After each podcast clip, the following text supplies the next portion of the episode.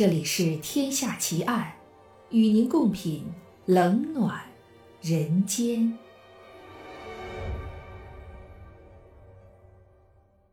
各位听友，大家好，我是暗夜无言，欢迎收听《天下奇案》。今天为您带来的案件是行李箱女尸奇案上集。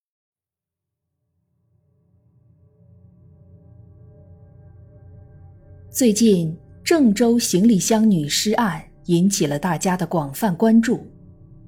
行李箱本来是人们出差旅行的必备之物，但杀人后藏尸于行李箱中的案件，在国内外都发生过很多起。今天要给大家讲述的这起真实案件，发生在距今九十年前，那时候。行李箱就已经成了凶手藏尸的工具，而且更令人震惊的是，这起案件的嫌疑人竟然是一位相貌姣好、身材纤瘦的女性。一九三一年的十月十九日是一个看似普通的星期一，位于美国洛杉矶中央大街和第五大街交汇处的洛杉矶中央车站。在晨光中苏醒过来。作为美国最繁忙的铁路线——南太平洋铁路的终点站，成千上万的旅客即将在这里进进出出，汇聚成一幅如同往常每一天一样的繁忙景象。早上七点三十分，伴随着明亮的汽笛声和滚滚的白色蒸汽，一列金州特快。缓缓驶入站台。金州特快从芝加哥首发，途经圣路易斯、堪萨斯城、明尼阿波利斯和凤凰城等多座美国大城市，是全美运行里程最长的一列火车。它在运行了六十三个小时，跨越了四千多公里之后，抵达终点站——洛杉矶中央车站。在中央车站的行李领取处里，亚瑟·安德森和乔治·布鲁克正在堆成小山一样的行李堆里干活。亚瑟和乔治都是铁路公司的货运处职员兼物品检查员。在那个年代，我们现在习以为常的火车站、飞机场的电子安检设备还没有被发明出来，货运物品检查的工作完全由人工来完成。不仅效率低，而且工作量极大，更何况一九三零年代对于美国来说是个走私猖獗、违法运输不断的时期。不过，亚瑟从事这一行已经很久了，常年的工作让他的触觉变得比普通人要敏锐得多。行李领取处理。由平板车拉来的从金州特快上卸下的托运行李已经被旅客们领走了大部分，只剩下大约十几只箱子和五六只袋子还堆在平板车上。亚瑟左右打量着这堆东西，里面的一只大木箱引起了他的注意。这是只大尺寸的木质行李箱，吸引亚瑟注意的不仅是箱子的大尺寸。还有它的味道，一股难闻的臭味儿从箱子缝里飘出，刺激着亚瑟的嗅觉。当亚瑟走进这只大木箱，打算仔细查看时，放在他后面的另一只较小的木箱也引起了他的关注。它的外观和大木箱差不多，制作工艺基本一致。让亚瑟皱眉的是。小木箱里同样飘出难闻的臭味儿，而且从箱角还渗出了一些暗褐色的液体。这种难闻的味道不可能是酒，难道是偷猎者把黑熊的尸体放在里面了？这种事情以前的确发生过。就在亚瑟愣神儿的时候，行李处的柜台外面来了一位女士。乔治正在殷勤地接待她。这位女士立刻吸引了亚瑟的注意。她有着一张俏丽的面庞，一双会说话的大眼睛，留着一头金棕色的齐肩卷发，一件棕色带有蓬松毛皮翻领的时髦大衣，恰如其分地烘托出她窈窕的身材。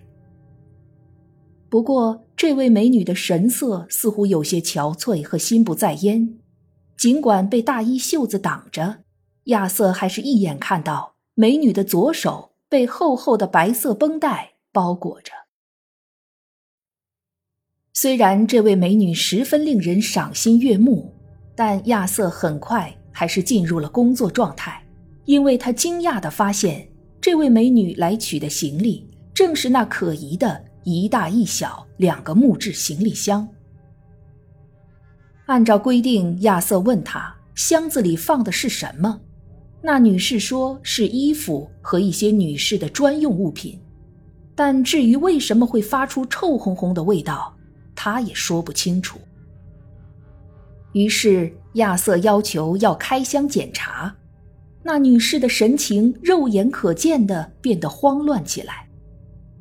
她声称箱子钥匙在她丈夫那里，亚瑟建议她给她丈夫打个电话，让他把钥匙送过来。然而那女士又说想不起来丈夫的电话号码了。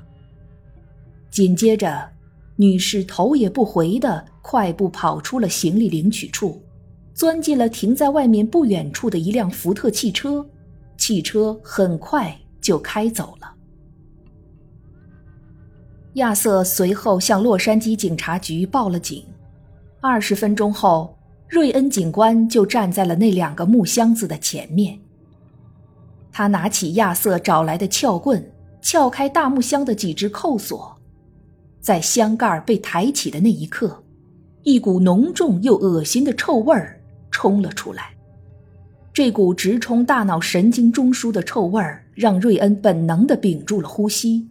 而亚瑟和乔治则同时后退几步，并捂住了自己的口鼻。箱子里面装得满满的，一大块破烂又皱巴的布盖在最上面。瑞恩伸手揪住这块布的一角，把它掀了起来。在破布下面，一张毫无血色的死去的女人的脸正茫然地对着他。半睁半闭的双眼像死鱼眼睛一般蒙着一层白翼。经过仔细检查，这两只经荆州特快托运来的箱子里的物品如下：大箱子里是一个姿势怪异的死去的女人，这个女人黑色头发，个子很高，长相漂亮。她死于枪击，死亡时间大约是三天前。尸体已经开始发臭。小一些的箱子里是另一个死去的女人，确切的说，是这个死去女人身体的一部分。从肚脐以下到膝盖的这部分没有在这两只箱子里。很显然，她在死后被分尸了。这也是个相貌漂亮、身材苗条的金发女郎。她中了三枪。死亡时间和大箱子里的女尸相同，都是约三天前。就在发现行李箱中的两具女尸的同一天傍晚，洛杉矶中央车站的清洁女工梅丽莎·肯尼在女士卫生间里清扫地面时，在最后一个隔间里发现了两件行李，一件是米色的长方形手提箱。另一件则是带提手的圆形女士帽盒。职业素养使得梅丽莎提起这两件行李，走到车站的失物招领处，把它们交给了值班的马修·戴文纳。按照规定，马修是有责任打开这些行李，看看里面有什么的。这么做主要是防止有人冒充遗失物品的主人前来认领。然而，两分钟之后，一声恐惧的惊叫伴随着椅子翻倒的声音从失物招领处里传出。二十分钟后，洛杉矶警察的汽车在这一天中第二次开进了中央车站。经过检查，这两件手提行李里的物品如下：在米色长方形手提箱里是一截从肚脐到膝盖部分的女人躯干，躯干上还套着半截粉红色的睡衣。现在验尸官们终于能把小木箱中的女尸完整的拼出来了。而在圆形女士帽盒内是一个外科医生专用的工具套包。内有手术刀、止血钳、镊子、剪子、钩刀等全套手术用具，其中的两把刀子上还留有血迹。验尸官推断，这两把刀子可能是分尸时用的工具之一。在工具套包的下面，是一把零点二五英寸口径的科尔特袖珍手枪。要想确定此案的嫌疑人并不困难，通过木箱子上贴着的托运标签，警察们很快查出了他们的主人——一位十月十八日傍晚从亚利桑那州凤凰城登上金州特快的名叫维尼露斯·贾德的女士。接下来要做的就是找到她了。通过铁路货运员亚瑟和乔治的描述。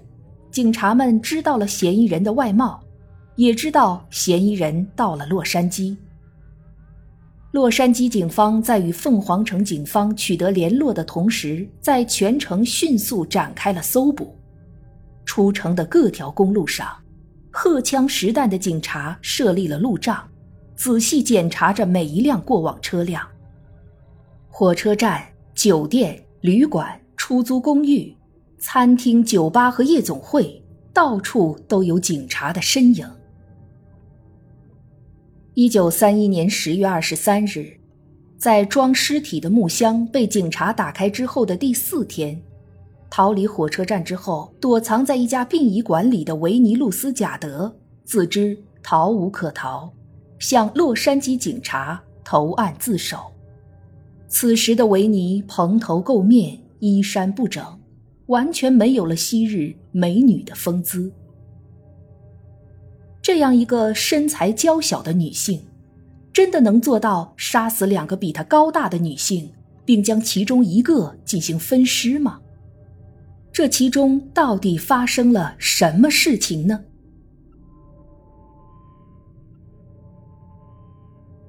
一九零五年一月二十九日。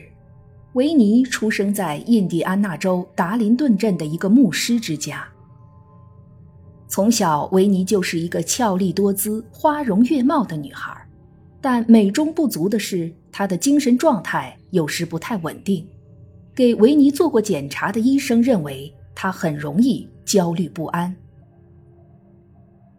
维尼的第一份工作是在印第安纳州立医院做一名医生助手。在这个岗位上，她认识了她的丈夫威廉·贾德医生。一九二四年四月，十九岁的维尼嫁给了四十一岁的威廉·贾德。婚后，威廉在墨西哥的一个铜矿上谋到了一份高薪的医生职位，于是他们离开印第安纳，移居到了墨西哥。婚后的生活并没有他们想象中那么幸福，维尼想要个孩子。而威廉认为，在新工作岗位上还没站稳脚跟，没精力抚养孩子。这些争执使他们的感情产生了裂缝，也为他们以后的分居埋下了伏笔。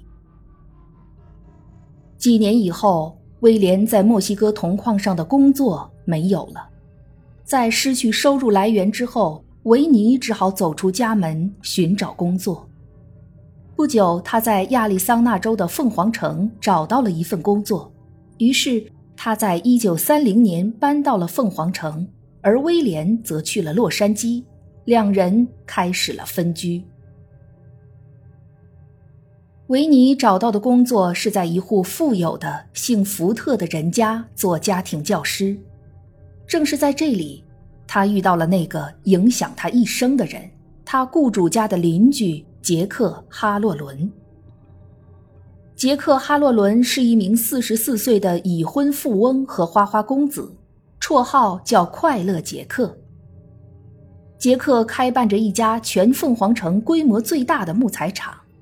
他工作之余的最大爱好就是参加各类聚会和追逐女人。他是一个既富有又会讨女人喜欢的人，他对各类女人都很有兴趣。在福特家里遇到了前来做客的杰克·哈洛伦后，夫妻感情不睦。倍感孤独、容颜姣好的维尼很快就成为了他的俘虏。他俩来往密切，这种关系令维尼倍感开心。然而，这种见不得光的开心，并没有维持多久。